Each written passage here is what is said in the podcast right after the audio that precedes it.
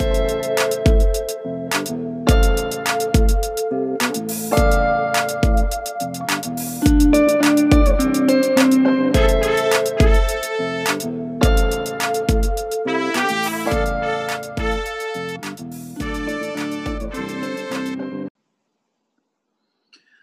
to another episode of the Eagles Water Cooler.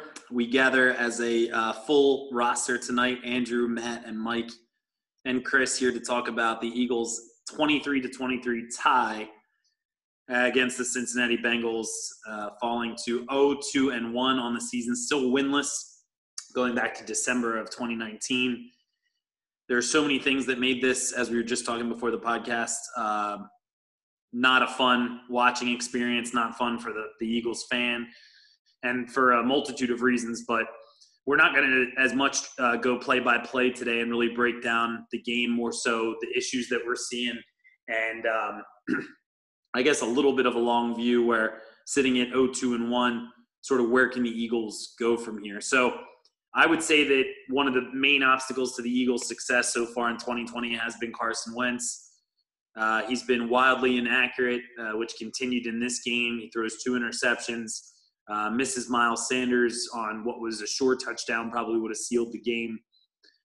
And one of the things that's really concerning for me that I'm seeing is this sort of unintelligent decision making that, with a lot of the consistent things that we're used to seeing Carson do well, that seems to be something he's consistently not doing well, is making good decisions um, in the course of the game, going through his progressions um, really looks like a different player. Looks like a different player physically. He scrambled for that touchdown to tie the game, and just looks slow and lumbering, uh, indecisive. Um, really difficult to have a lot of faith in Carson Wentz right now. Um, he did make some plays this weekend where he he was able to get out and run, uh, which was something we haven't seen. But again, doesn't look athletic the way he used to before his injuries. Definitely, as I mentioned, had some accuracy issues. Um, but the some of the things that we were complaining about early in the year, him getting rid of the ball, um, him you know knowing when to say when. We are seeing more of those things, but it's at the cost of receivers who are open and opportunities that are there that he's seemingly missing, either because he's rushing or not paying attention to detail. And I think what's most concerning for me with Wentz is a lot of things that I thought were his strengths, which were his intelligence, his decision making, his ability to move around and improvise. I'm not seeing uh, any of those things for the most part. Um, he was uh, able to connect with Zach Ertz on a great one-handed, one-handed, excuse me, catch by Ertz. But again, not an accurate pass. Ertz was able to bring it down, uh, but it could have gotten him hurt uh, certainly, and just not seeing it really from 11 in these first three games. So I'm going to throw it around the room here a little bit and just talk about Carson, talk about what you're not seeing from him, what you are seeing, maybe what's the most concerning to you. Let's start with Andrew.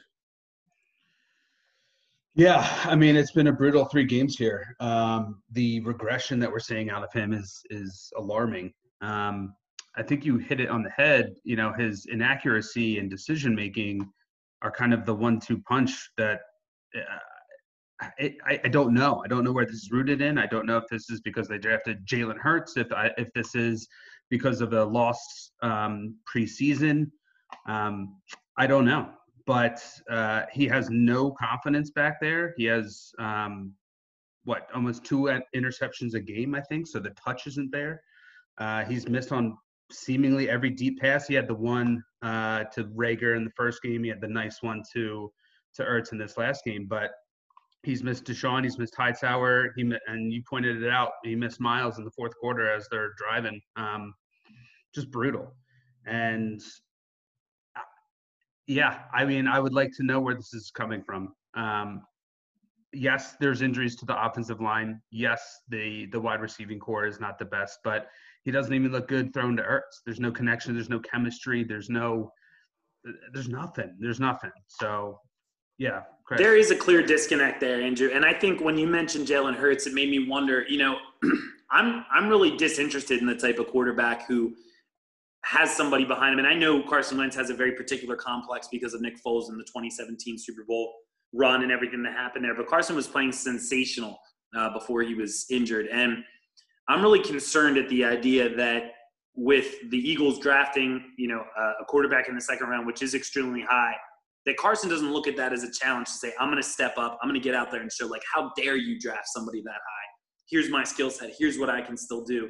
Yeah. And instead, we're kind of seeing the opposite. I feel like I'm seeing him turtle a little bit. So I'm glad I'm glad you brought that up.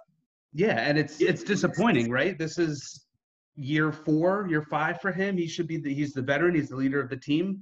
Um, the fact that they drafted Jalen Hurts in the second round, that sh- after signing Carson to a massive contract, that shouldn't have impact, and it's unfortunate that it does. Um, but uh, you know whether that's a piece of it, whether it's a small part of it, it still is not an excuse for his play on the field.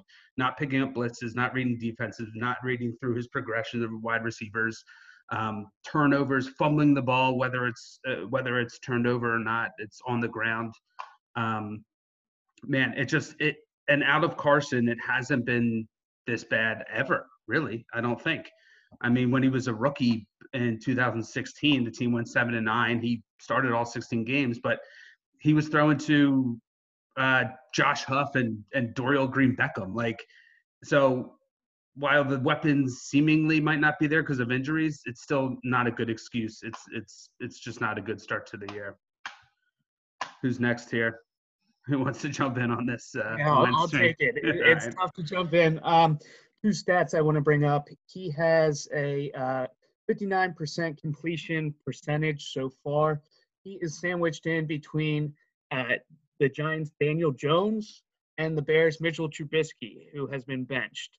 Um, I had to go to the second page to find Carson Wentz uh, on the NFL sites to bring that up. Uh, also, his uh, overall QB rating, 63 uh, percent, also behind Daniel Jones and Sam Darnold. Uh, those are just awful, awful stats, guys. That's that's um, not good company, Matt. No, no, not good company at all. Uh, yeah, Chris, you nailed it. He's been airing the ball out uh, downfield. He's he's only had one um, or two this season, but everything to me uh, is five to ten yards past the receiver, or it's out of bounds. I've seen him just uh, air it out and it go uh, into the sideline. So he can't hit the he can't hit the far pass. He's been doing okay over the middle, though he does have that pick early on.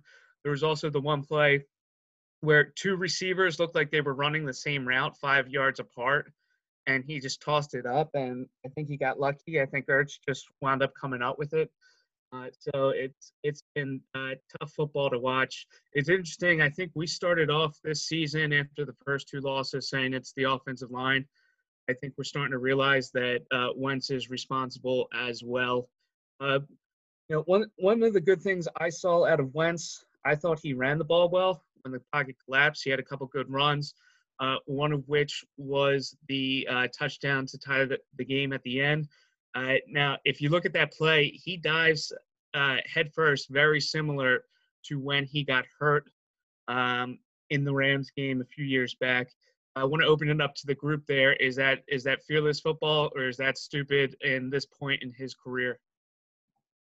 I like the aggressiveness there, Matt. I thought he only had one man coming at him.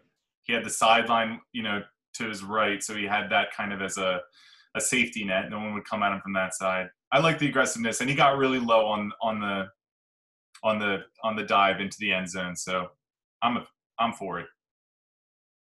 But I mean, I guess like it, you know, it really is going to become a question of is his play excusable? Um, I guess Carson, being the caliber player that he is, gets more leeway um, because he has such a big contract, because we've seen so many good things from him in the past. So then you really just start asking yourself, like, what could it be that is making him so inconsistent, so inaccurate, so um, sloppy in his play? And like, there's only a few things that I can think of. One, uh, maybe he really didn't put the time in, into the little things over the off season, because I would imagine being an accurate quarterback is all about getting constant reps, consistent reps, getting that muscle memory down and and in the pocket with your receivers. The other option would be maybe he's injured and he's just hiding it. Um, I don't think that's the case because I think the Eagles. I mean, I, I really hope that's not the case because if the Eagles were hiding that from the fan base, um, man, we'd really give it to him. He's done Uh, it before, Mike. He has done it before. Yeah, they certainly have. Um, but it, I don't know. It's kind of a head scratcher. So, you know, we'll see. But I guess you know Carson gets a little more leeway because it's Carson. Chris.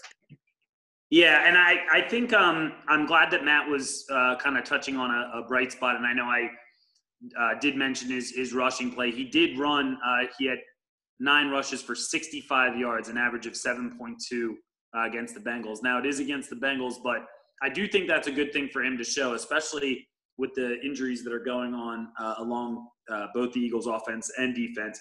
But for him to be able to threaten that, I think, is a positive thing for his game. And it's almost like we're seeing levels. The first few weeks, it was the O line's falling apart, and Carson can't make good decisions about when to throw the ball away, when to kind of say when. And as time's gone on, we've seen him make some plays with his legs, albeit you know looking different than he had before, not quite as nimble. But as I said, he's also throwing the ball away a little bit more now. But it's at times where when you look at the spread of the field and all the progressions he should have gone through, there's usually an option somewhere in there that's open. So there's so many things going on with Carson Wentz right now. I, I, agree with Mike. I wish I could put my finger on it. I'll bet Carson wishes he could put his finger on it. But things that um, that I feel like I'm not seeing from Carson is when we were watching him have success uh, in the years that he had success, not just 2017, but even at the end of last year, we were seeing plays that were kind of emblematic of Carson Wentz's skill set that he was familiar with and familiar with running and throwing to a certain receiver. We're not really seeing a lot of that. There are new relationships going on. Jalen Reagor, obviously is injured now, but they were starting to develop. John Hightower, um, Dallas Goedert's relationship with Carson Wentz is kind of, you know, budding. But even relationships that he's had now since he came to the Eagles, like with Zach Ertz, we're seeing those not be quite as solid as they were before. So I really have concerns about Carson as a player and his own skill set but also from the vantage point of how he's connecting with the coaching, which we're going to get to in a moment, and then also with um, with the uh, the receivers that are some new, but others, you know, I feel like he should have rapport with. We were seeing him and DeSean really get along last year before DeSean is injured, and certainly we haven't seen that relationship very much this year, just in spots. But when we transition to another big issue, I think most Eagles fans are bemoaning it's about Doug Pederson this weekend, really playing for a tie. And instead of opting to attempt a 64 yard field goal for Jake Elliott, to instead punt and essentially be okay with the Eagles uh, finishing the game in a tie, maybe for fear of giving the ball back to Joe, Joe, Joe Burrow, excuse me, and having the Bengals offense go down and, and score to win the game. So felt like more of playing to tie right. than it did avoiding a loss. Yeah. Let me just toss this in here. And I was watching Doug's uh, press conference on Monday afternoon or Monday around noon. Um, and he says if he could have it over again, he would have gone for it on fourth down, had the offense on the field, gone for the first down, and then a field goal. Um, so I don't even know if I like that line of thinking either. Um, but yeah, I just wanted to throw that in there. Well, I want to say that on the drive prior to that, before their their final drive, because the Eagles were able to have three offensive drives in overtime, which is insane that they were at the Bengals 42. They still had down and distance to go. They could have run the ball. Miles Sanders was averaging, sorry, uh, 5.3 yards a carry. So, I mean, if they run two plays, you're looking at a 30 some yard field goal, which for Jake Elliott is much easier. Um, and uh, to me, again, we've talked about having your finger on the pulse and Doug not uh, so far this year, and that, that continued to be true. Um, that's also damning in the sense that if, if they were going to get those extra yards, it probably would have come through the run game, which seemingly partway through this game, he decided he didn't want to go with anymore. Miles Sanders, to me, and I mentioned it on, on our, our preview pod, which uh, never got posted, and probably for good reason because of the way the game turned out. But Miles Sanders looked electrifying when he had the ball in his hands, uh, running the ball, especially those first few. I felt like he ran for three first downs on his first three carries. So he was ripping uh, through the, the Bengals defense and clearly was the strong point of the offense. And Doug just gravitated away from the run game, in my opinion, essentially putting more pressure on Carson Wentz. So that's the bit, those are a couple big points. My last one that I'm going to say is these plays where it's third and eight, third and nine, and he's throwing the ball behind the line of scrimmage are are so maddening as as a fan. And we've been seeing this stuff even going back to Chip Kelly. Uh, this is something he used to do also, and it's something that I think really reflects to the from the the watching vantage point that the coach is really out of touch with what's needed at the time. Because clearly, when you watch it on TV, the defense knows what's coming and swarms the play as soon as it happens. They're ineffective plays. Doug, in those positions, was normally dialing up something a little bit more original. Uh, we, we really prided ourselves on his ability to, to identify what play needed to be called. So those are the really the, the big things I'm seeing. He played for the tie this Sunday. He abandoned the run game, and he's throwing behind the line in, in really critical down and distance. Matt, what do you got? Yeah, uh, I want to build off of what Mike said. Uh, you are correct. He came out the next day and uh, said that he, if he could have done it over again, he he would have done it differently. But right after the game, he said no. He would uh, stick with what he ran, and maybe that was a knee-jerk reaction, and he had more time to think about it. But I want my coach to be consistent. All right, uh, don't don't flip-flop uh, a day after the fact. I got a good stat here, uh, courtesy of Sal Paolantonio. Since 2016, 35% of teams have completed fourth and 12 plays. Eagles are at 32% since uh, 2016, so right around the league average. And yeah, the, it's lower, but I don't know. I I take those odds uh, given the situation. One of the other things was I, I believe it was fourth and 12 when we ran the uh, Philly special and that was just uh, you know uh, Nick Foles having confidence, your quarterback on the field having confidence, your coach believing in your QB and running the play. I, I saw no conference between um, Wentz and uh, Pederson there, and I don't know. I, I question their chemistry and I think you have to question it because Pederson's a former quarterback. He and they should be on the same page there. Um, I agree with you, Chris. The 39, three minutes left in the second, and he checks down to Ertz in the flat. Uh, it's it's ridiculous, absolutely ridiculous. Uh, yep, Miles Sanders with only 18 carries, he should have had 25 carries, and I believe that there were some times where we would have gotten down into a short um, third and one or fourth and two, uh, and we could run that um, QB sneak play with Wentz that has been averaging about uh, three yards. You know, just jam it down their throat because yeah, we do see some of the wide receivers developing, but you know they're second string on a lot of teams in this league.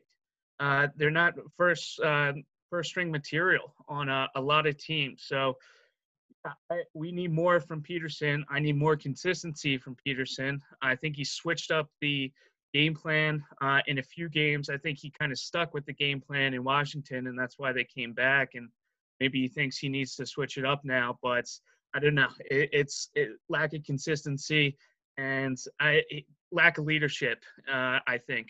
Andrew. Yeah, look, this is supposed to be fearless Doug Pederson, right? Big balls Doug. You know, it's the guy who led us to the Super Bowl. Um, I've seen zero creativity this year. Um, it seems like we have four or five plays that we just either flip or switch different receivers, but they're the same exact plays. The runners are running the same routes. It's the same handoff structure. I mean, every time Corey got the ball, it was the same play, just flipped. His two runs were the exact same play. Um, look, I mean, I know his. Uh, we're shining a light on this because of the um, the bumbling at the end of that game, the decision to to punt rather than go for it. Um, but he didn't call a, a good game the entire game through. There was a play early in the third quarter. It was second and six. Miles, all you have to do is feed Miles, right? But no, let's get creative. Let's run a little sweep play to Greg Ward who loses eight yards. And then the next play is third and 12. You ran a wide receiver screen to back to Ward for a uh, for a no gain. Like that is just I don't know if that's overthinking it or or or what, but it's it's incompetence really. And I think there's been elements of this with Doug throughout his tenure here, but they have not been so egregious because Carson and the offense, we've been able to score points, we've been able to win games. But now, I mean, it's it's more apparent than ever that maybe they should have brought in an offensive coordinator. Maybe Doug isn't the mastermind. Maybe it was maybe it was Frank Reich and you know all these guys during that 2017 special season. Um, I don't know, and I don't know what he does because I don't see him changing up the game plan that much. He's boiled it down. He's tried to simplify it so that he can help Carson, but it's just another way of coddling him. So I honestly don't think Doug is going to do anything that different. Should he run the ball 30 plus times a game? Yes. Will he? No. Not once this season do I have faith that he'll run the ball 30 times. Um, so yeah, I mean it, it's frustrating. Mike, your thoughts on on Dougie? Yeah, I mean, I don't know if you guys caught this, I, and I'm I'm in total agreement with with with everybody here. Um, I don't know if you caught this uh, post game, but when asked about Miles Sanders' usage in the second half during the game, Doug said he basically blamed it on uh, fatigue set in with Sanders, and and therefore he couldn't feed him the ball quite as much. One, like, it's kind of a scary thing for the coach to actually make that type of excuse, whether it's legit or not. He shouldn't be saying that to the media. Um, you know, he should be protecting his player, Miles. That's definitely not a good sign. On the plus side, I will say, you know, in terms of running the ball better, I like that Jalen Hurts play where he had Jalen Hurts line up shotgun. I think he ran for eight yards. Definitely incorporate. You got to be creative, right? If it's not just going to be Miles, you got to be creative about getting other people involved in the run game. And, and maybe that's an area that we should see Doug to explore. Some of the jet sweeps they can be frustrating, but you know, continuing continuing any type of run play, whether it's Hurts lining up um, whether it's some kind of sweep play or wide receiver sweep or up the middle or uh, sweep play with Miles, you know, just keep that going. Chris? Uh, just, I'm going to throw it to Matt. Quick point there, Mike. Uh, all good points, but yeah, the run game. Um, we heavily relied on Miles Sanders, and it worked. But uh, where was Boston Scott? Where was Corey Clement? It, they only had three carries each, one for eight yards, one for five and Boston had zero catches. Uh, they both had zero catches. So where it's been running back by committee in the past, um, he went heavy with Miles Sanders, which I think we like. But if he's fatigued, why aren't one of those guys in running the ball? Chris? Yeah, I think it really, like I said, for me, it goes back to you know having your finger on the pulse. Uh, when we're looking at this particular game, we'd say, Doug, it's overtime. I mean, that's the main thing for me is it goes back to like, Doug, it's overtime. We need to win this game. This is a dire situation.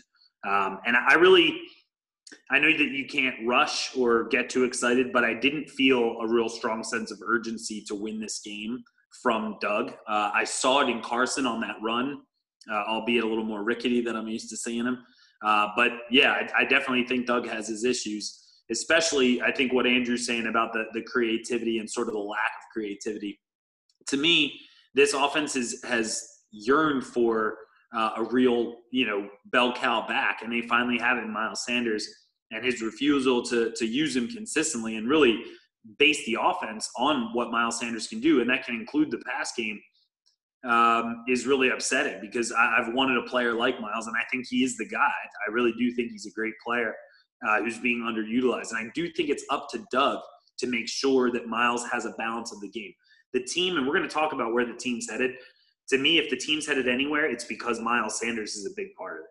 So we'll talk about that moving forward. But Doug, just be better. Your balls are tiny right now. Raisins, uh, blueberries, um, pine peas, nuts, pine nuts, pine nuts, pepitas.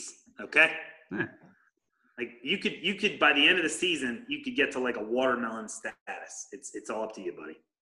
Okay.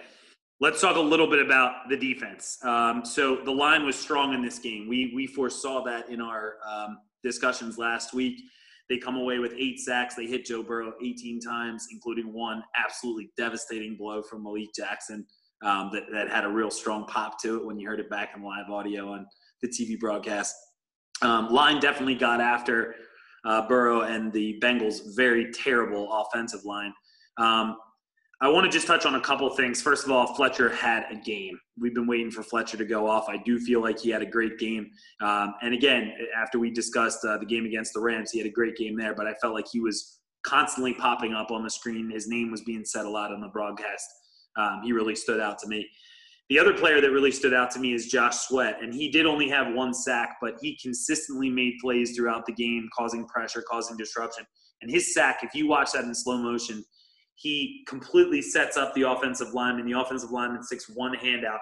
He swipes both hands with his two hands, and he's gone.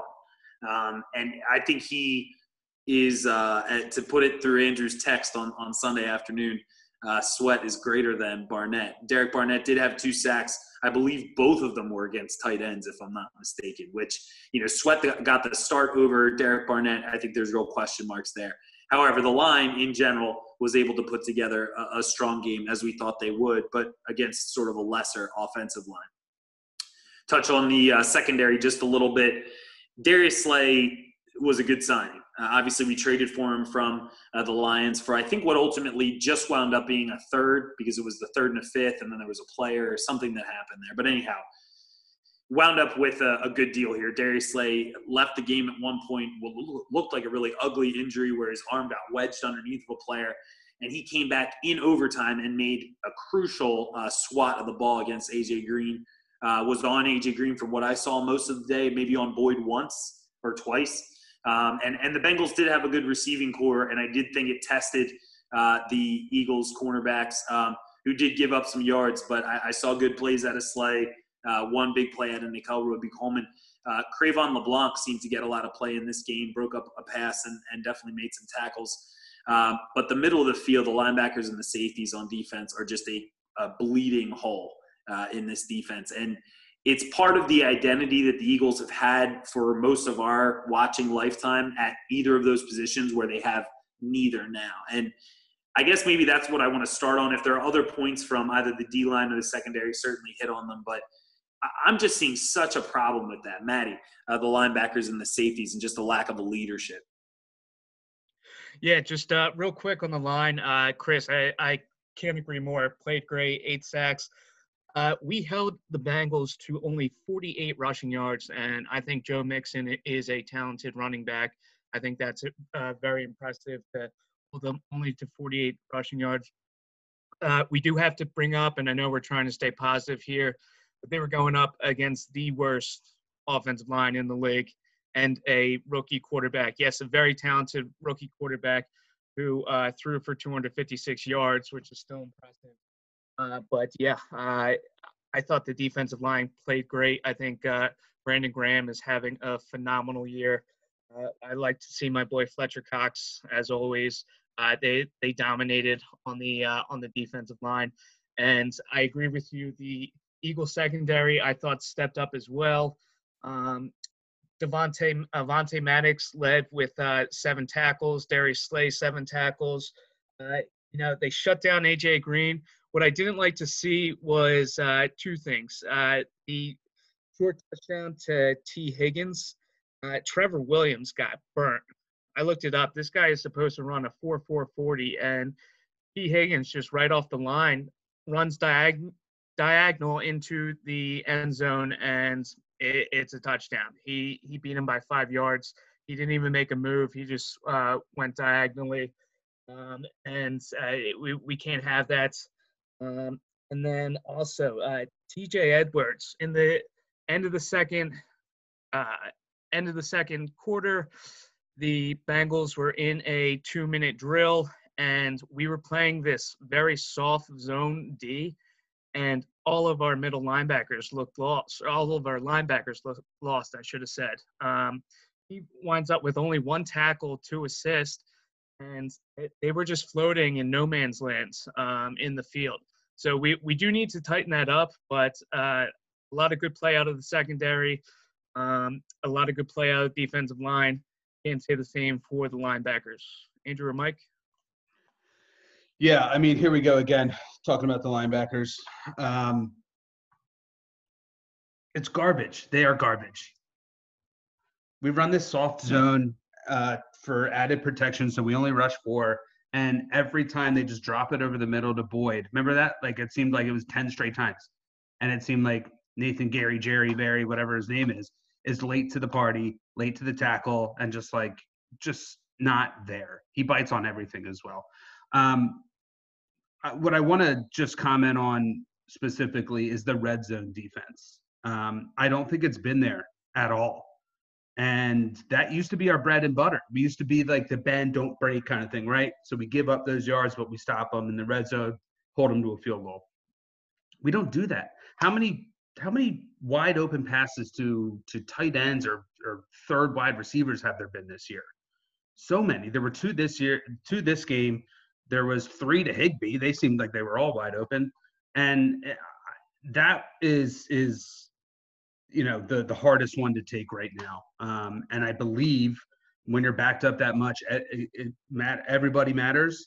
And I think the line is is doing the best they can. But when you have no linebackers that would be a starter on any other football team, it shows, and it shows in the red zone, and that's why we're giving up touchdowns instead of holding in the field goals. That's why we're getting ourselves in in bad positions and and losing football games. So um, this joke of an experiment with Jalen Mills back there, he missed a sack by the way too. He had a corner blitz wide open on Burrow, and he just missed him. Um, but yeah, the safeties linebackers, it's just frustrating, and it's highlighted in the red zone. Um, you know, where's where's K'Von Wallace? Why isn't he why isn't he more active? Where is he? Is he that bad? Is he is he struggling with the playbook? I don't know. Where is he? He did get some snaps on. He did get some snaps on Sunday. I remember seeing him out there uh, okay. on one or two defenses. He's on a lot of special team snaps, but correct. I'm going to get to him. I actually have a point about him moving moving forward. But yeah, well, I mean, I'll move on to Mike. It's just where where's he? Where's where's Davion Taylor? You drafted him high. You can't. You're telling me he can't get on the field above above these linebackers we have. Um, so I don't know. Just frustrating. Yeah, certainly, man. Um, it's it's probably only a matter of time before you see K'Von come into play. As a rookie, you know, they probably wanted Mills to be that that veteran player who held the spot down and until he could either solidify it or you know the rookie could step up into it. Um, but I really, you know, in, in, talking about the red red zone defense and all these like easy touchdowns we're giving up in the red zone, um, I think it goes hand in hand with our overall pass defense. Like the Eagles are, the defense is still looking for its first interception um, on the season. They haven't picked one ball off yet, which is just, you know, maybe that's a good marker for how good our pass defense is. Um, you know, that could be definitely a result of the linebackers in conjunction with the defensive backs not being that great, but you know, maybe something back there is not working and needs to be addressed. Chris, let me send it to you. Yeah, I think it's just something about the center of the field, and I really I watch shapes a lot when I watch football, and you can just see that there's this there's this absence in the middle of the Eagles secondary, and you know having players there like Nigel Bradham before, like Jordan Hicks before, who were built a little bit bigger um, and who could take up some space in the middle and move laterally. Um, that's a presence, and like Andrew said, you can't expect to go into the season uh, with this linebacking corps and be successful, or at least threaten teams uh, if they want to come downhill with a, a, running back who's on the bigger side or with a tight end.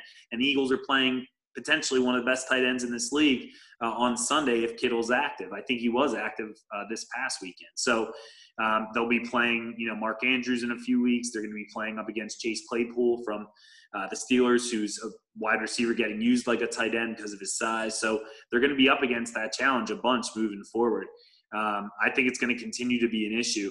So I want to hit on one more thing before we get on uh, to is the season salvageable, and that's that I think Jason Peters played absolutely horrible on Sunday.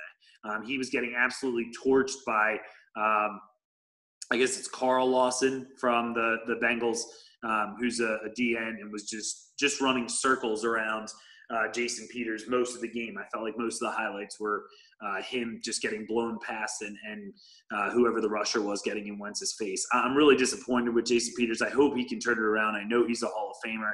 He just he really looks old, um, and at this point, I I feel. Uh, I, I can't help but feel, I should say, frustrated with him that he demanded higher pay to only slide over, cause all this disruption on the offensive line and then show up in a game like that um, and let up as many pressures as he did. He was a turnstile. Uh, so I, I don't really think there is anything anybody can say about that. We just have to hope for better from the veteran. But this leads us to the question of is the season salvageable? And to sort of start off where we left off, one thing I think the Eagles may be charged with doing because Avonte Maddox will be out for at least a couple of games from what I'm hearing with an ankle injury. Um, I think they may be best suited to bring in K'Von Wallace at the safety position and to move Jalen Mills uh, to the other outside corner position in lieu of Trevor Williams. I think they may have better chances of being able to be a better red zone defense. Jalen Mills, when he was a corner, the red zone is where he really shined. Um, so, you know, to me, defensively, that's that's a place where they can start. And I'm with Andrew as far as the linebackers. You have the kid from Temple, Sean Taylor. Uh, I'm sorry, Sean Taylor, Shaun Bradley, uh, and then uh, Davion Taylor from Colorado, both of whom are, are faster players. They're young players. The Eagles clearly are trying to find themselves. Why not play those guys? So those are two things that I can think of uh, on defense that I'd like to see a lot more of. But I'm with Mike. There have been opportunities for picks um, if the defense is is able to to recognize and, and, especially the corners turn around and find the ball. Um, but I'd really like to see more turnovers across the board. But those are just two moves I think would help moving forward. But I think what we really want to talk about is the offense because that's where we see the most issues. Obviously, the defense had a strong day on Sunday for the most part, but it's the offense I think where we can turn our attention. And if the season is sal- salvageable on offense, um, how how is that possible? How do we see that as a podcast uh, being possible? So. Um, I think we might be able to go Mike's off for this segment and just kind of talk it out loud. I know we've brought up Miles Sanders a couple of times now um, as being more of a focal point. I, I do think Doug, if it means changing his philosophy, if it means adjusting his playbook, he needs to do it because Sanders is the player with the most potential to hurt the defense. Uh, so that's that's a starting point. I mean, Andrew said 30 carries a game. I'd love to see a 25 carry game. I don't think he's gone more than 22. Matt, are you able to check that? The most ever carries for Sanders in a game. I don't think it's been more than low 20s. So I mean, if if Doug yeah, is he, he hasn't hit that 30 30 uh, mark yet, Chris.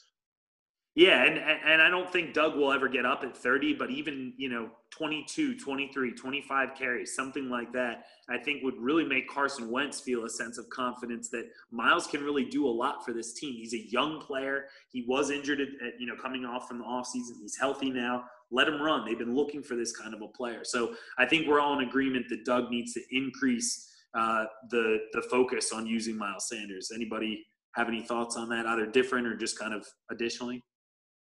Yeah, yeah. I mean, and maybe it's not 30 carries for for Miles, but it's at least 30 rushes, right? So maybe he's in that 2022 still, but and and with a couple catches. Um, but you get Scott and Clement involved a little bit more. Um, yeah, I mean, yeah. Sorry, go ahead.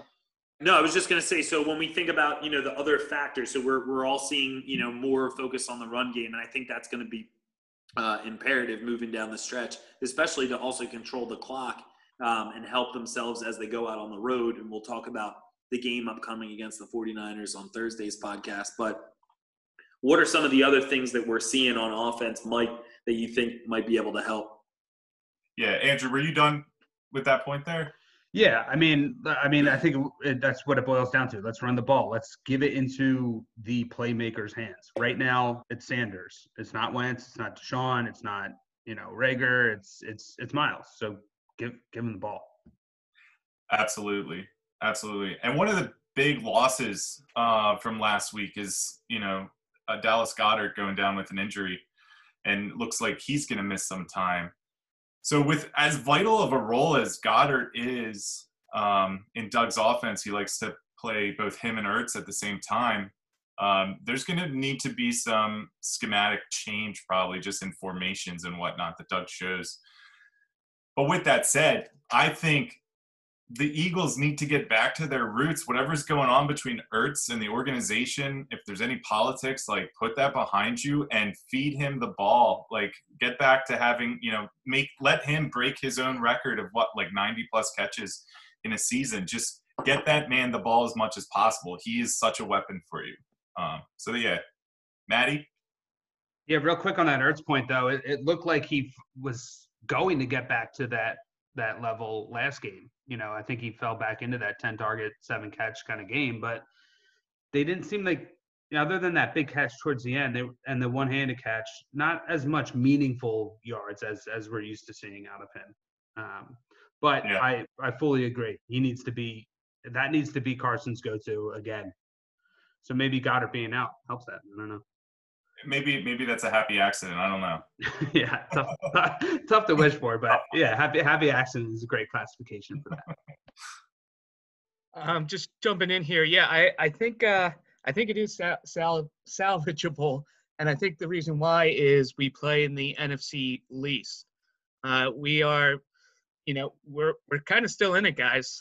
Even though we're 0-2 and one, yes, we have a very tough schedule that we have to go through, but uh, we're not even a quarter of the way through the season. So to say that it's not salvageable at this point, I think uh, you, you just can't do it plenty of games left, plenty of football to play. Yes, hammer it to Miles. I think if our offensive line can keep playing together, they build chemistry. It's just going to strengthen the run game. Uh, so I, I think those are the two things. Just want to throw in a curveball on the defensive side. Uh, Earl Thomas is still available. Now, a lot of teams are passing on this guy. Did he get picked up? Picked up, Chris? I, I saw he was working out with the Texans. I don't know if, if that he did he leave. So they uh, they let him go when he left practice early. So definitely not a locker room guy, but we are talking about um, a free safety that has uh, seven Pro Bowl, seven Pro Bowl. I can't talk today. Seven Pro Bowls, three first team All Pros, and a Super Bowl win. I don't know. I'd take a chance on him. Any thoughts on that? I don't know if I, I think I think Earl Thomas is kind of a shell of himself, and, and you might be inviting, you know, like an Orlando Scandrick kind of scenario, just in terms not not specifically with with Wentz, uh, but more so just with more this um just drama in the locker room that I think they'll probably want to avoid. I agree as the pedigree, but he's kind of a shell of himself. Andrew, would you take a flyer on Earl? Yeah, why don't we bring him in? Bring in uh, Dez Bryant, Antonio Brown. We'll just have like a tremendous, uh, just a great locker room situation. See what Ricky Williams is up to. a lot of talent, though. I, I, I wouldn't hate it. Hey man, it's like an it's like a uh, uh, NFL street team. I feel like. or Yeah. something. Bring back Uh, the great, team. great video game. Yeah, it's a tremendous video game. Um, so, I mean, again, talking about the season being salvageable, we talked about the run game. We talked about Doug becoming more flexible. Um, I think something that I hope will help is that, you know, this game, this uh, third game against the Bengals was the third different offensive line that's been in front of Wentz. We have to hope that some stability there with Pryor now being on the right, Herbig being on the left. Uh, if, if that can stay the same, at least for the time being, with Wait. those parts being in place. Yeah. Chris, I'm sorry. I told I forgot to bring this up during the when we were discussing the offensive line. Can somebody explain to me how Pryor jumps on a false start on a punt play when there's no fans in the stands?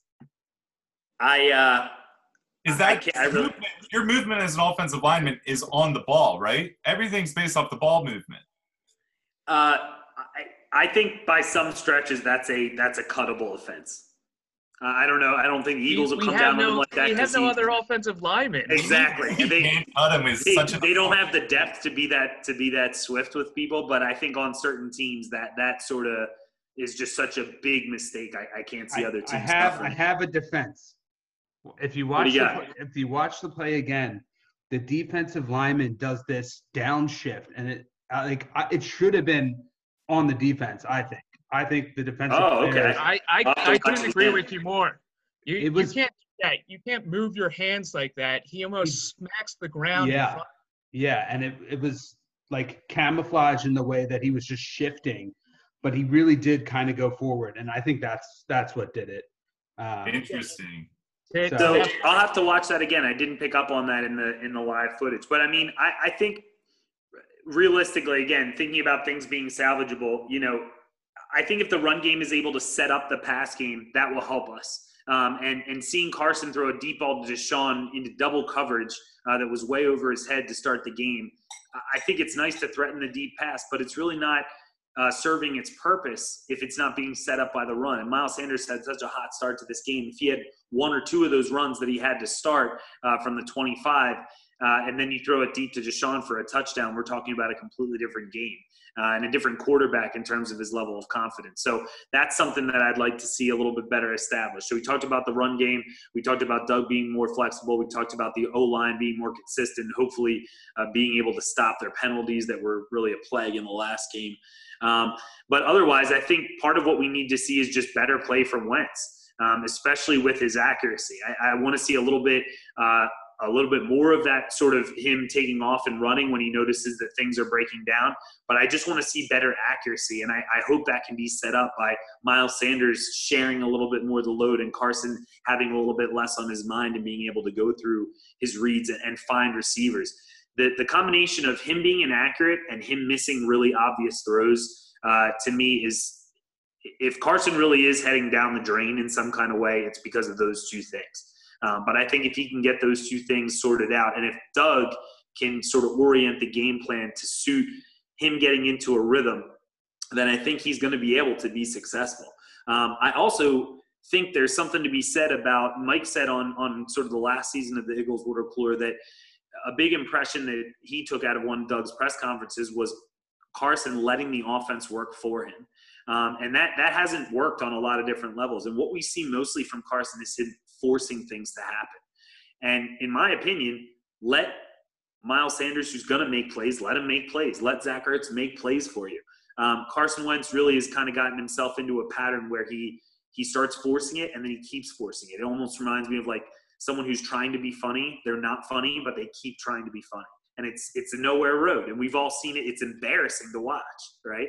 And that's kind of what I feel like we're experiencing. So we hit on some things tonight that we think you know might help to to salvage the season to to turn things around a little bit.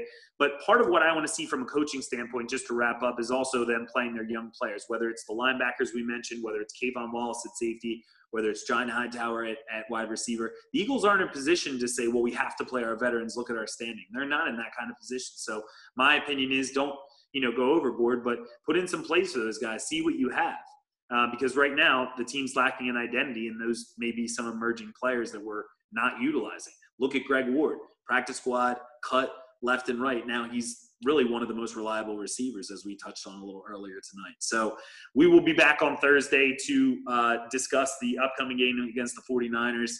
Uh, but this has been a rough season so far. When we started the podcast, it was to talk about you know good games and, and great wins but it's also to talk about these kind of moments where we're all just shaking our head in disbelief. So it's difficult to say it but uh, go birds and we'll be back with a, an eagles 49ers preview. Go birds. Go, go birds. doug. Go come on doug. doug. Let's go come on doug. Watermelons doug. Watermelons doug. Get your ball Wing past your knees get your balls back doug. This is all balls, good. this is all good stuff That's awesome.